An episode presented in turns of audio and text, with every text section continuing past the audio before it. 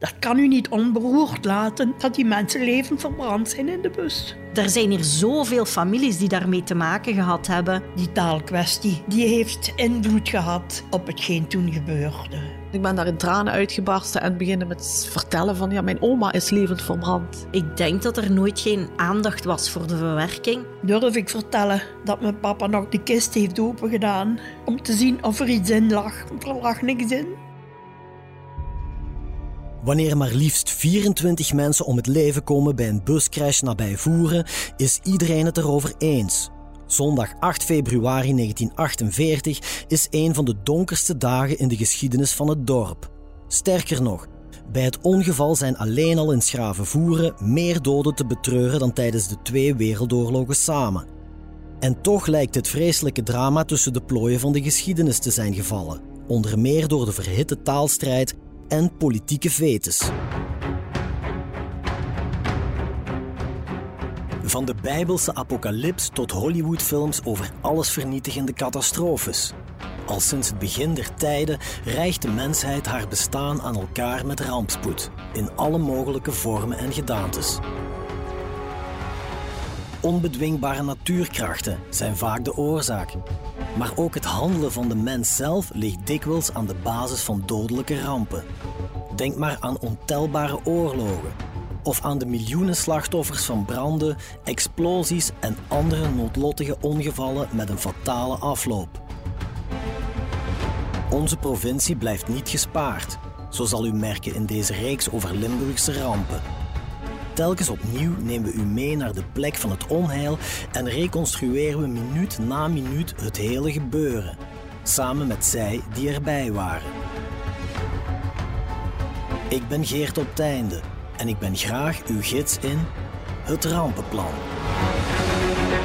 De vergeten busramp van Voeren, deel 2. Gewist uit het collectieve geheugen.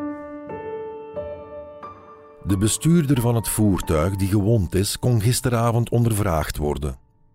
Hij verklaarde dat het ongeval plaatsgreep op een ogenblik dat hij zich plotseling tegenover een groep fietsers bevond.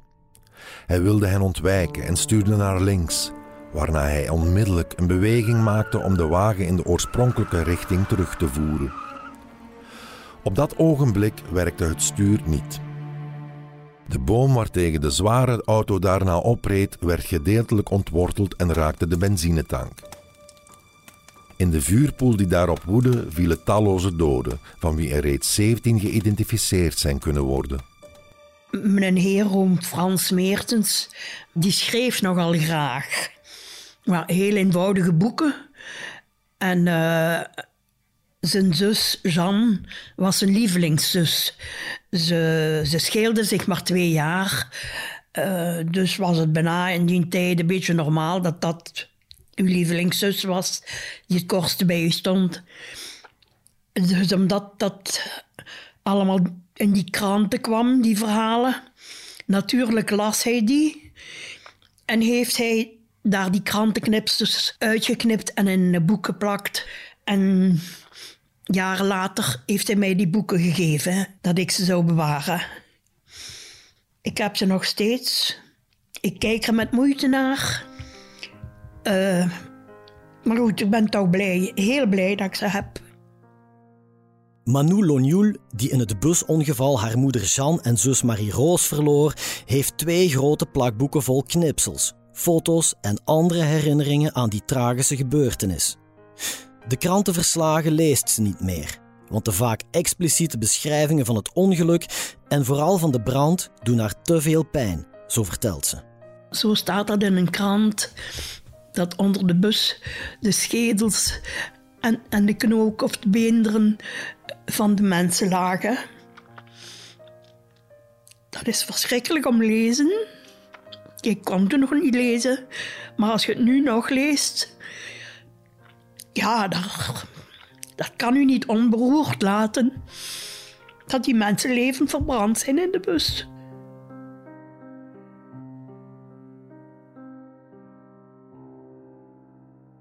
Ik ben Hilde Teunissen, dochter van Manu Lonjul en uh, ik woon in Voeren langs mijn mama. Ik weet dat wij als kind gingen wij naar het kerkhof, ik vermoed op 1 november, uh, om dus het graf te, te groeten. Maar voor mij was dat ja, iets vreemds, want voor de rest kwamen wij daar eigenlijk niet. Uh, dus dat was niet echt iets belangrijks in mijn hoofd. Alhoewel ik weet dat mama verdrietig was. Dat is logisch omdat iemand dood is. Maar dat daar dat busongeluk aan vasthing, dat heb ik eigenlijk heel lang niet beseft, nee. Mijn oudste dochtertje, die werd drie jaar, dus was er een verjaardagsfeestje.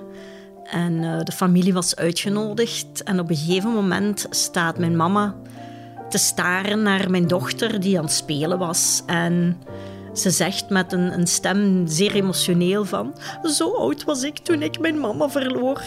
En ik was helemaal gepakt van... Wat zegt die nu?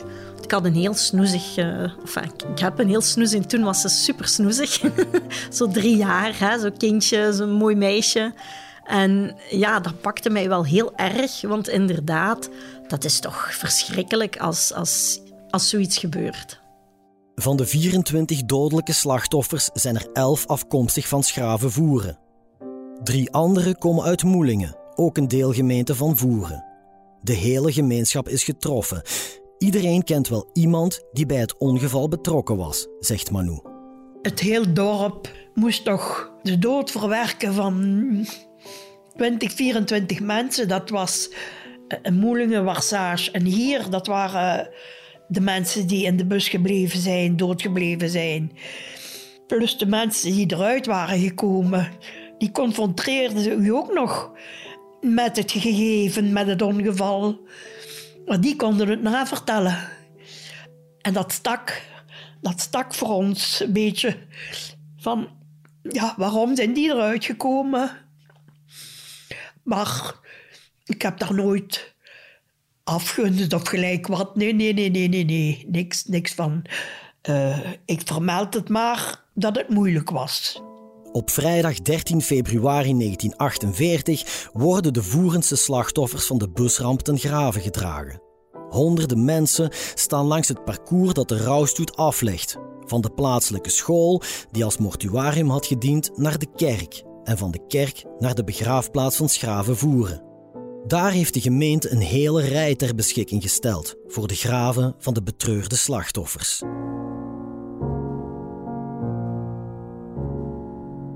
Traag trok de indrukwekkende lijkstoet kerkenwaarts, langs een dichte haag van overal toegestroomde rouwenden. Ten slotte werden de lijkkisten aangedragen, geëscorteerd door schoolkinderen met bloemen en rouwkransen, gevolgd door de diep bedroefde naastbestaanden. De parochiekerk bood slechts ruimte voor een klein gedeelte van de aanwezigen toen te elf uur een plechtige lijkdienst gecelebreerd werd. De plechtigheid op het kerkhof was wel de meest aangrijpende. Midden een ontluikende voorjaarstemming, waarover de hoopvolle zon doorheen wegsmeltende mistslierte een diffuus licht goot, gaapte grote grafkuilen. Devoot schaarde zich de menigte er rond en één voor één werden de lijkkisten in een lange rij aangebracht. Mooie, gesculpteerde noodkisten waarop met krijt een nummer was aangebracht. Een tragische herinnering aan de bewuste zondagavond, toen in der haast de overleden slachtoffers moesten geïdentificeerd worden en opgeborgen. Hartverscheurende tonelen speelden zich af. Vaders, moeders, zonen, dochters en naastbestaanden die luid jammerend bij de lijkkisten neerknielden en met het hoofd tussen de bloemen hun verdriet uitschrijden. Kleine weesjes, onschuldig toekijkend en niet begrijpend hoe vreed het is moeken verloren te hebben. De plechtigheid werd afgesloten, maar diep in het hart van Schravenvoeren blijft de herinnering aan de heengegane dorpelingen. De Heer schenke hun de eeuwige rust.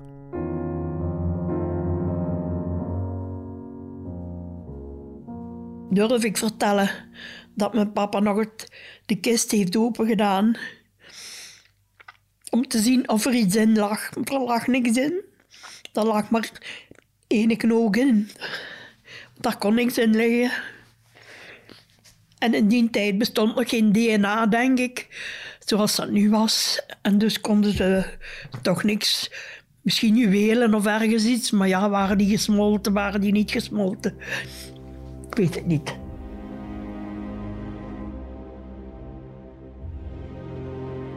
Voor het kerkhof heeft de gemeente toen plaatsen ter beschikking gesteld.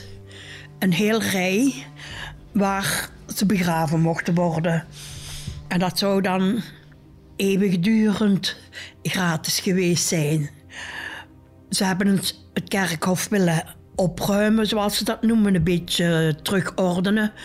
En uh, heeft er toch iemand bereikt, de gemeente eraan herinnerd, dat dat gratis was beloofd in 48. En dat is nu nog gratis. Het gezin Lonjoul blijft verweest achter na de dood van moeder Jeanne en zus Marie-Roos. Vader Louis staat plots alleen in voor de zorg van zijn vijf kinderen. Gelukkig zijn er priester oom Frans Meertens en een nicht die hulp bieden in deze barre tijden. Heerom wou dat we samen bleven. Maar dan moest hij ook zorgen dat dat kon. Pa was niet bekwaam om dat boeltje bijeen te houden. Heeft Heerom daarvoor gezorgd? Maar ik denk na een jaar, dan de ene, dan de andere, die kwam helpen. Maar wat wel, en voor mij althans, een heel geluk is geweest, dat een nicht van mijn papa naar hier is, naar voren is gekomen en naar bij ons is gekomen en ons eigenlijk heeft grootgebracht. Uh, maar ze had zelf, ze ging scheiden en ze had zelf vier kinderen. En uh, die tante is toch gebleven tot, tot als ik een jaar of twaalf was. En toen had ze ook genoeg gewerkt, vond ze. En dat was inderdaad zo. Uh, onze grootouders hebben ons ook heel veel geholpen. En, uh, maar dan zei mijn grootmoeder altijd... Du kunt van al beloven, maar ik moet het werk doen. Ja, want dat was de was van, die, eh, van ons allemaal en uh, van, van alles. Maar de jongens zijn nooit veel bij, bij grootmoeder geweest. Die gingen met pa metselen. Dus dan kwam er ook wat, wat centen binnen extra. En, en dan waren ze van straat. Gelukkig was ik het liefeke van die tante. Dat weet ik wel, omdat, waarschijnlijk omdat ik het kleinste was. Ik was een lief kindje. En heb ik mij lief gehouden of was ik zo? Dat weet ik niet. Want om geholpen te worden, moet je eigenlijk lief houden. En moet je met iedereen lief zijn. Ja, ik probeerde mij met iedereen kameraad te houden. Hoe bij het ouder worden, heel zeker. En bij puberen en alles. Maar of ik dat bewust heb gedaan, dat weet ik niet. Dat weet ik niet, daarvoor was ik te klein. Manu is bijna 80 jaar na dato nog steeds erg onder de indruk van het hele gebeuren. Ze heeft het verlies van haar moeder en haar grote zus nooit echt kunnen verwerken. Werd er destijds wel voldoende rekening gehouden met het verdriet van de kinderen? vraagt ze zich af. We hebben te fel zelf onze plan moeten trekken om daaruit te geraken. Je groeit op, je neemt alles op wat er gezegd wordt wat er gedaan wordt. En je kunt daar nergens mee weg. Je moet dat zelf maar slikken en weten en proberen uit te zoeken wat er, wat er allemaal op de hand is. Zo zie ik dat, dat we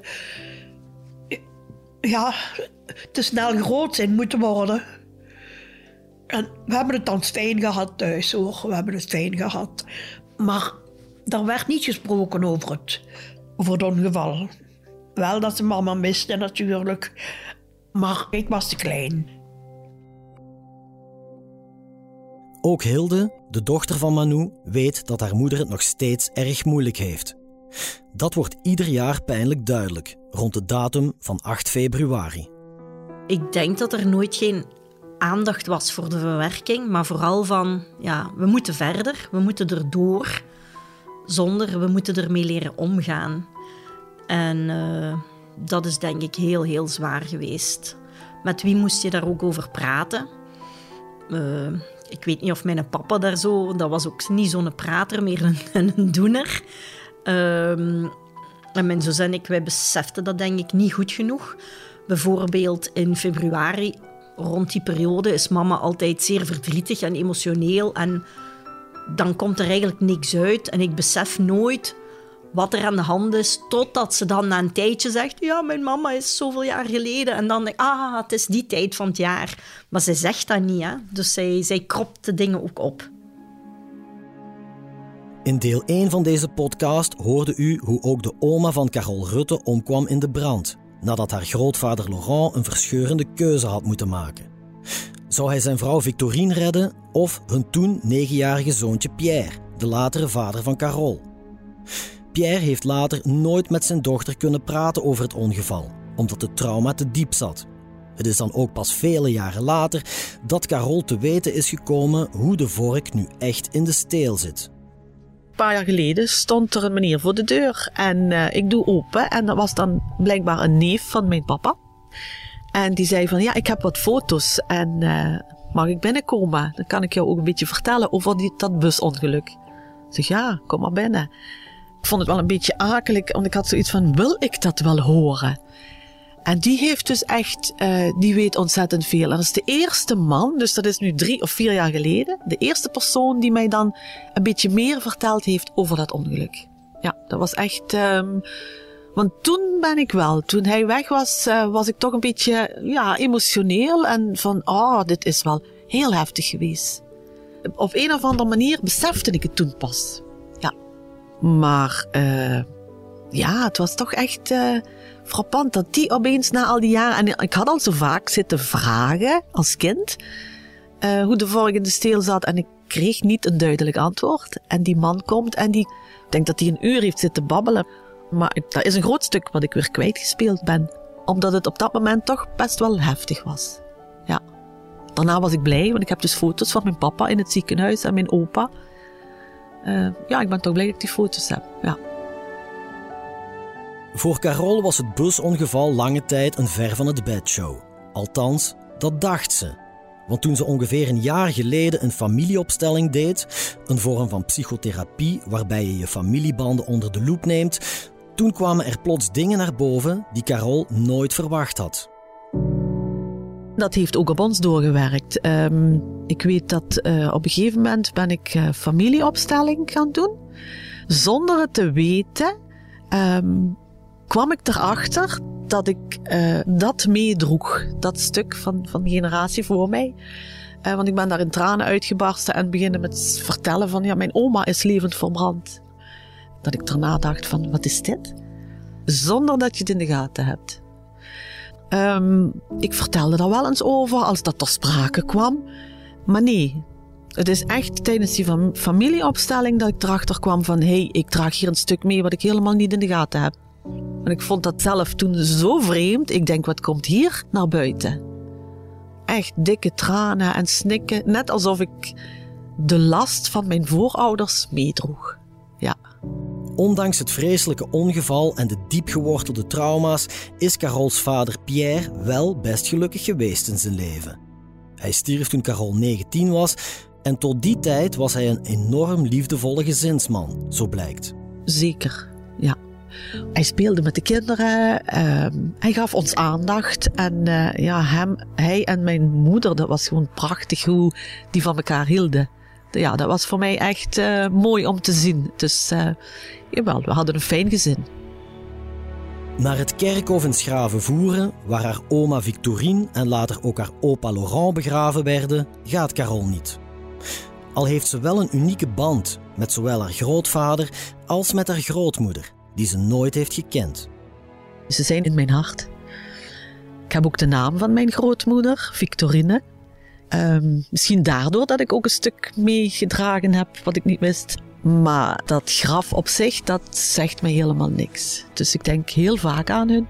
Ik babbel ook met hun. Voor mij is dat heel normaal. Nee, ze zijn in mijn hart. Net als voor Carol leek ook de busramp van Voeren voor Hilde Teunissen altijd ver weg tot ze op Facebook en tijdens een gidsenexamen geconfronteerd werd met het drama dat de voorbije 80 jaar langzaam maar zeker in de vergetelheid is beland. De Facebookgroep Het Geheugen van Voeren, daar zetten mensen familiefoto's op ah, van vroeger, ja, 100 jaar geleden. Het zag er allemaal heel anders uit. Uh, of ze zetten daar een, een, voetbalploeg op en ze vragen: weet nog iemand wie dat de spelers zijn? Uh, en dan op een gegeven moment heeft iemand iets gepost over het busongeval. En daar zijn zoveel reacties op gekomen.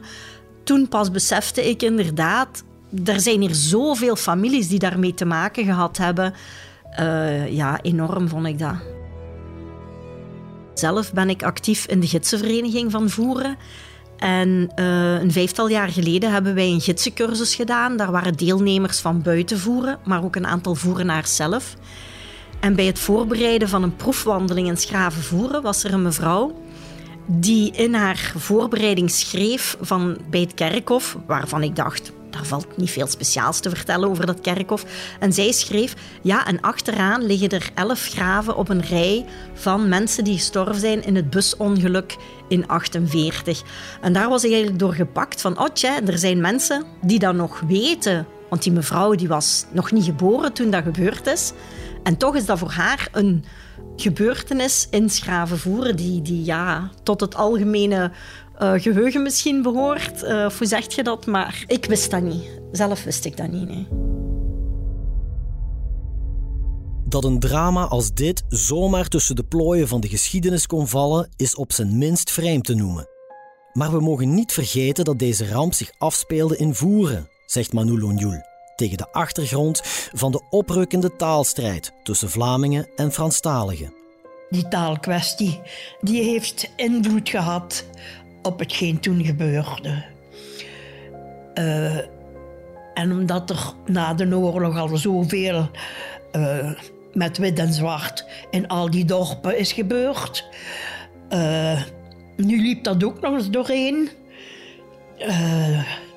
En dan van bij de talentelling is dat in 1936 geweest. Toen is ook al Harry en Torp geweest. En, maar dat was niet alleen in Voeren, dat is in heel de grensstreek is dat geweest natuurlijk. Hè. En dat zal ook wel aan die gemeenschap geen goed gedaan hebben om, om proberen de mensen verder te helpen. Vandaag is de situatie enigszins anders. En de politieke vetes die zijn grotendeels geluwd, zegt Manu. Alhoewel, vooral bij de oudere generaties blijft een en ander toch nazinderen, zo blijkt. Het verandert nu stilaan, zou je zeggen, maar voor toch niet, hè?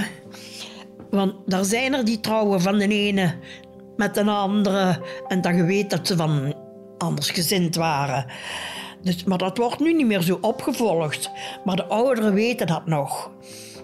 Tja, weet je, hij is getrouwd met hij. Allee, dat kent toch niet? En, die waren zo, zo dingen. Enfin. Dus, uh, en daarom, als hier iets ingericht wordt, het is nog altijd de Vlaamse kant of de Waalse kant eh, die iets inrichten. Het loopt een beetje door elkaar. Het loopt wel een beetje door elkaar. En de jeugd, die weten van toeten nog blozen, zeggen wij. Maar die uit die families komen natuurlijk wel. Het leidt geen twijfel dat Warsage en Voeren voor altijd verbonden zijn door de tragiek van de geschiedenis. Dat werd ook zichtbaar gemaakt, want een kleine 15 jaar geleden werd een ijzeren kruis geplaatst op de plek van het ongeval, met daarop een vergulde plaat die de 24 slachtoffers eert. Een trieste herinnering aan wat nooit had mogen gebeuren. Het is een man van Warsage die gezorgd heeft dat dat kruisje er stond. En nu is het weer wat in orde, maar het, het had alweer, het had alweer uh, flink verkeerd gestaan. Dan werd het niet verzorgd. En nu, nu is het weer verzorgd. En in de tijd met papa zijn we nooit meer op die weg gereden. Nooit meer. Papa wou daar nooit meer langs rijden. En ik, sinds dat kruisje er staat, ben ik er wel naartoe gereden. En nu kan ik er ook langs rijden.